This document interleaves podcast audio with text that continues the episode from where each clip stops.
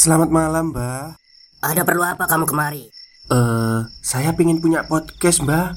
Biar pacar saya makin cinta sama saya. Loh, loh, loh. Mau bikin podcast kok tanya dukun? Sekarang kamu download aplikasi Anchor.fm. Di situ kamu bisa buat podcast gratis dan podcast kamu bisa didistribusikan ke platform mana pun. Dan di aplikasi atau website Anchor.fm juga terdapat fitur-fitur yang memudahkan kamu untuk membuat podcast. Oh, gitu ya, Mbak. Kalau gitu, saya boleh minta password wifi-nya, Mbak. Buat apa? Buat download Anchor.fm, Mbak.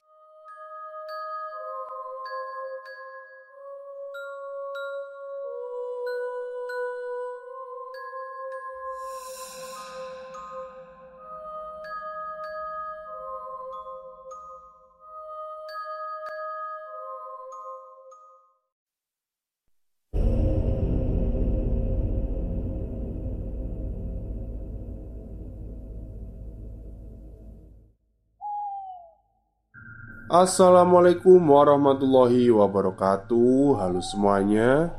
Jumpa lagi dengan saya Chow Sing Sing Kurator dari Podcast Horror Night Story. Halo, apa kabar semuanya? Semoga kalian semua sehat-sehat ya.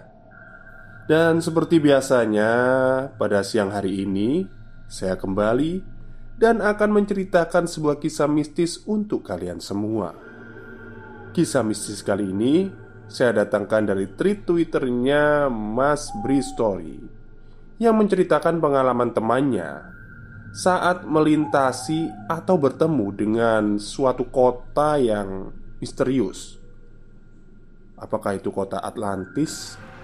Ya saya nggak tahu Pokoknya ini ada di Kalimantan kejadiannya Seperti apa kisahnya? Mari kita simak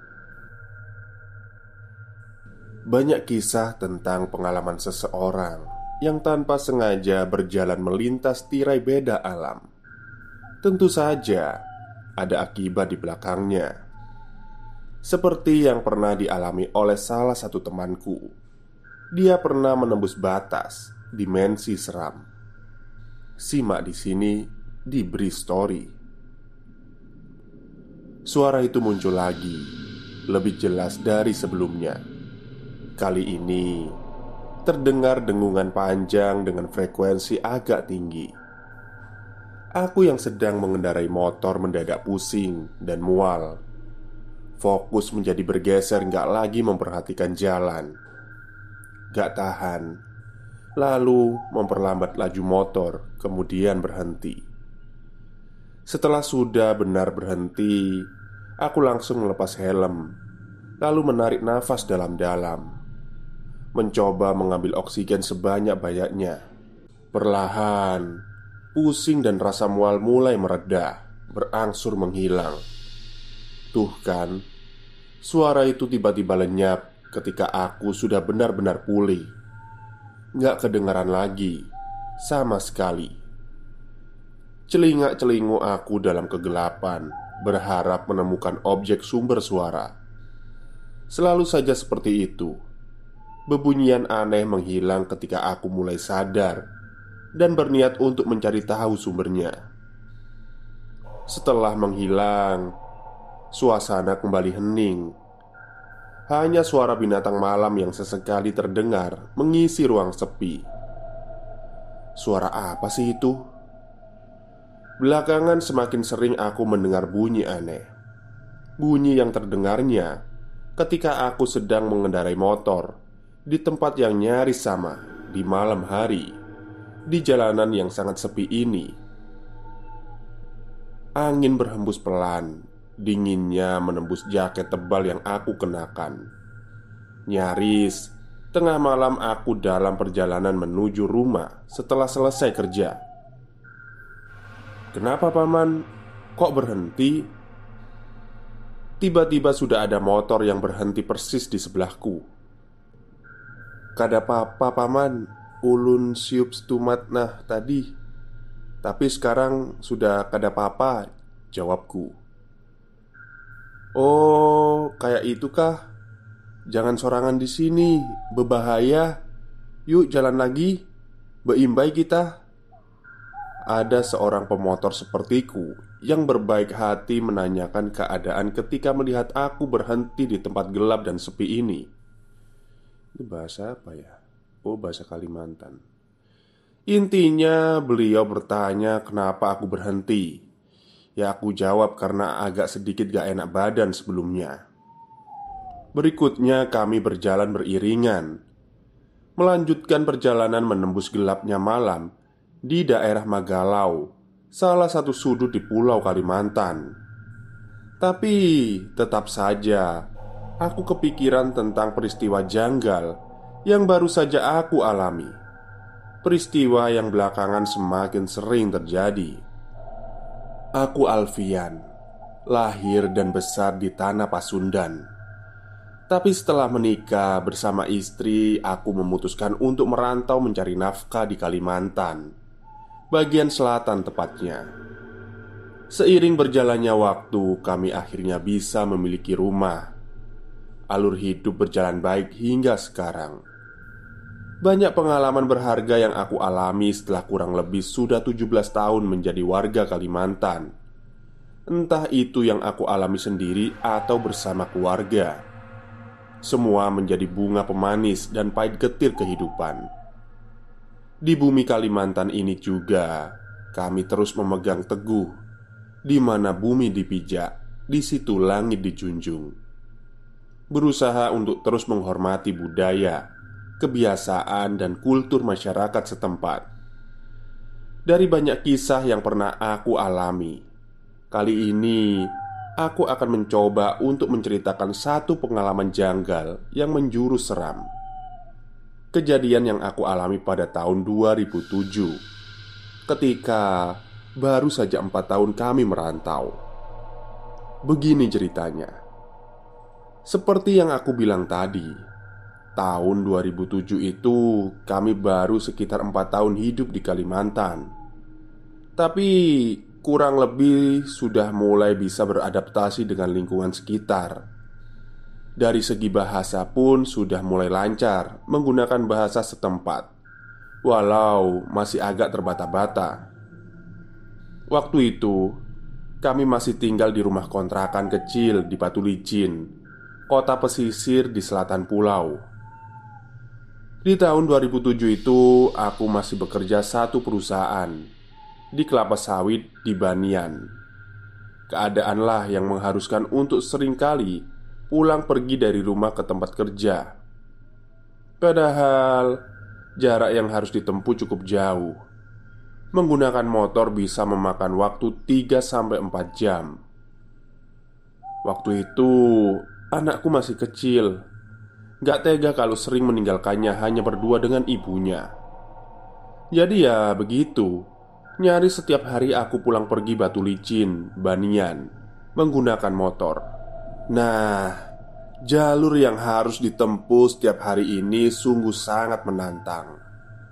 Saat itu nyaris sepanjang perjalanan masih sangat sepi Di banyak bagiannya malah sama sekali nggak ada rumah atau pemukiman penduduk. Hanya hutan belantara yang menjadi santapan sejauh mata memandang. Kontur jalannya juga cukup seru Nggak terlalu lebar. Banyak tanjakan serta turunan. Kadang berkelok kanan kiri tanpa putus. Ya itu tadi. Jalurnya sangat menantang Fisik maupun mental Nyali serta keberanian. Tapi ya karena niat waktu itu memang untuk mencari nafkah Dan menjaga keluarga kecilku sebaik-baiknya. Jadi rintangan apa pun harus dihadapi dan dilalui. Syukurlah Sampai detik ini aku masih bisa melanjutkan hidup. Balik lagi ke pembicaraan tentang jalur yang aku lalui ketika pulang pergi kerja di tahun 2007 Entah sudah berapa kali aku mengalami kejadian-kejadian janggal dan menyeramkan Ketika harus melintasi jalur Banian sampai Batu Licin Tapi ada suatu peristiwa yang amat sangat susah untuk diterima akal tapi ini nyata karena aku yang mengalaminya sendiri. Untuk pulang pergi kerja, seperti yang sudah aku bilang tadi, akan memakan waktu 3-4 jam menggunakan motor. Dalam rentang perjalanan yang cukup jauh itu Aku harus melewati satu daerah yang merupakan area Gunung Kapur. Magalau namanya. Daerah Magalau ini tempat yang sangat indah. Walaupun terkenal dengan gunung dan perbukitan kapurnya Tapi tetap banyak pemandangan hijau Yang akan kita temui kalau melewati jalan yang membelah di tengahnya. Jalan banyak berkelok, tikungan, tanjakan, dan turunan. Jembatan kecil dan besar, pokoknya sangat menantang. Ada cerita yang beredar juga, kalau katanya daerah Magalau ini pada zaman dahulu merupakan wilayah laut. Makanya, di beberapa perbukitannya berbentuk seperti batu karang menjulang yang sering dihantam ombak. Begitu pula cerita yang banyak beredar. Peristiwa aneh dan janggal yang akan aku ceritakan kali ini terjadinya di Magalau. Ketika kurang lebih sudah empat tahun melintasi jalur Banian Batu Licin, termasuk melalui Magalau Aku sudah semakin berani untuk pulang ke rumah ketika sudah gelap. Walau sering kali bisa konvoi bersama teman kerja yang kebetulan pulang searah, tapi beberapa kali aku harus jalan sendirian. Awalnya nggak pernah merasakan atau mengalami hal aneh, tapi ketika sudah mulai memasuki tahun keempat, aku mulai merasakan kejanggalan keanehan, atau apalah namanya. Paling sering aku melintas jalur Banian, Batu Licin, khususnya di Magalau, antara jam 7 sampai jam 10 malam. Tapi kadang beberapa kali harus pulang malam hingga di atas jam 10 Dan semua kejanggalan itu hampir selalu aku rasakan pada malam hari Oh ya, Peristiwa yang aku ceritakan di awal tadi merupakan kejadian aneh yang entah sudah keberapa kalinya. Pertama kali sadar ada yang aneh ketika dalam perjalanan.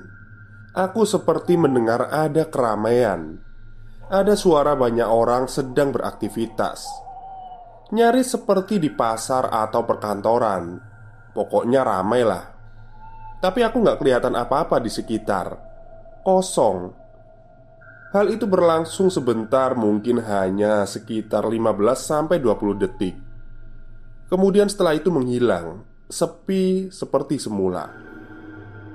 Dan Aku yang mengalami hal itu Tentu saja bertanya-tanya Suara ramai apa barusan? Tapi Kebingungan hanya sebentar. Ketika kemudian aku melanjutkan perjalanan pulang Aku berangsur melupakan Berikutnya, suara-suara keramaian itu beberapa kali muncul lagi dengan jeda satu atau dua minggu. Karena semakin penasaran, beberapa kali pula aku sampai berhenti lalu turun dari motor untuk mencari sumbernya. Sudah bisa ditebak, aku nggak bisa menemukan jawabannya. Aku sedang melintas di tengah hutan dan sama sekali nggak ada keramaian. Aneh kan? Iyalah, Pernah juga masih di tengah malam dan melintas jalan di Magalau sendirian.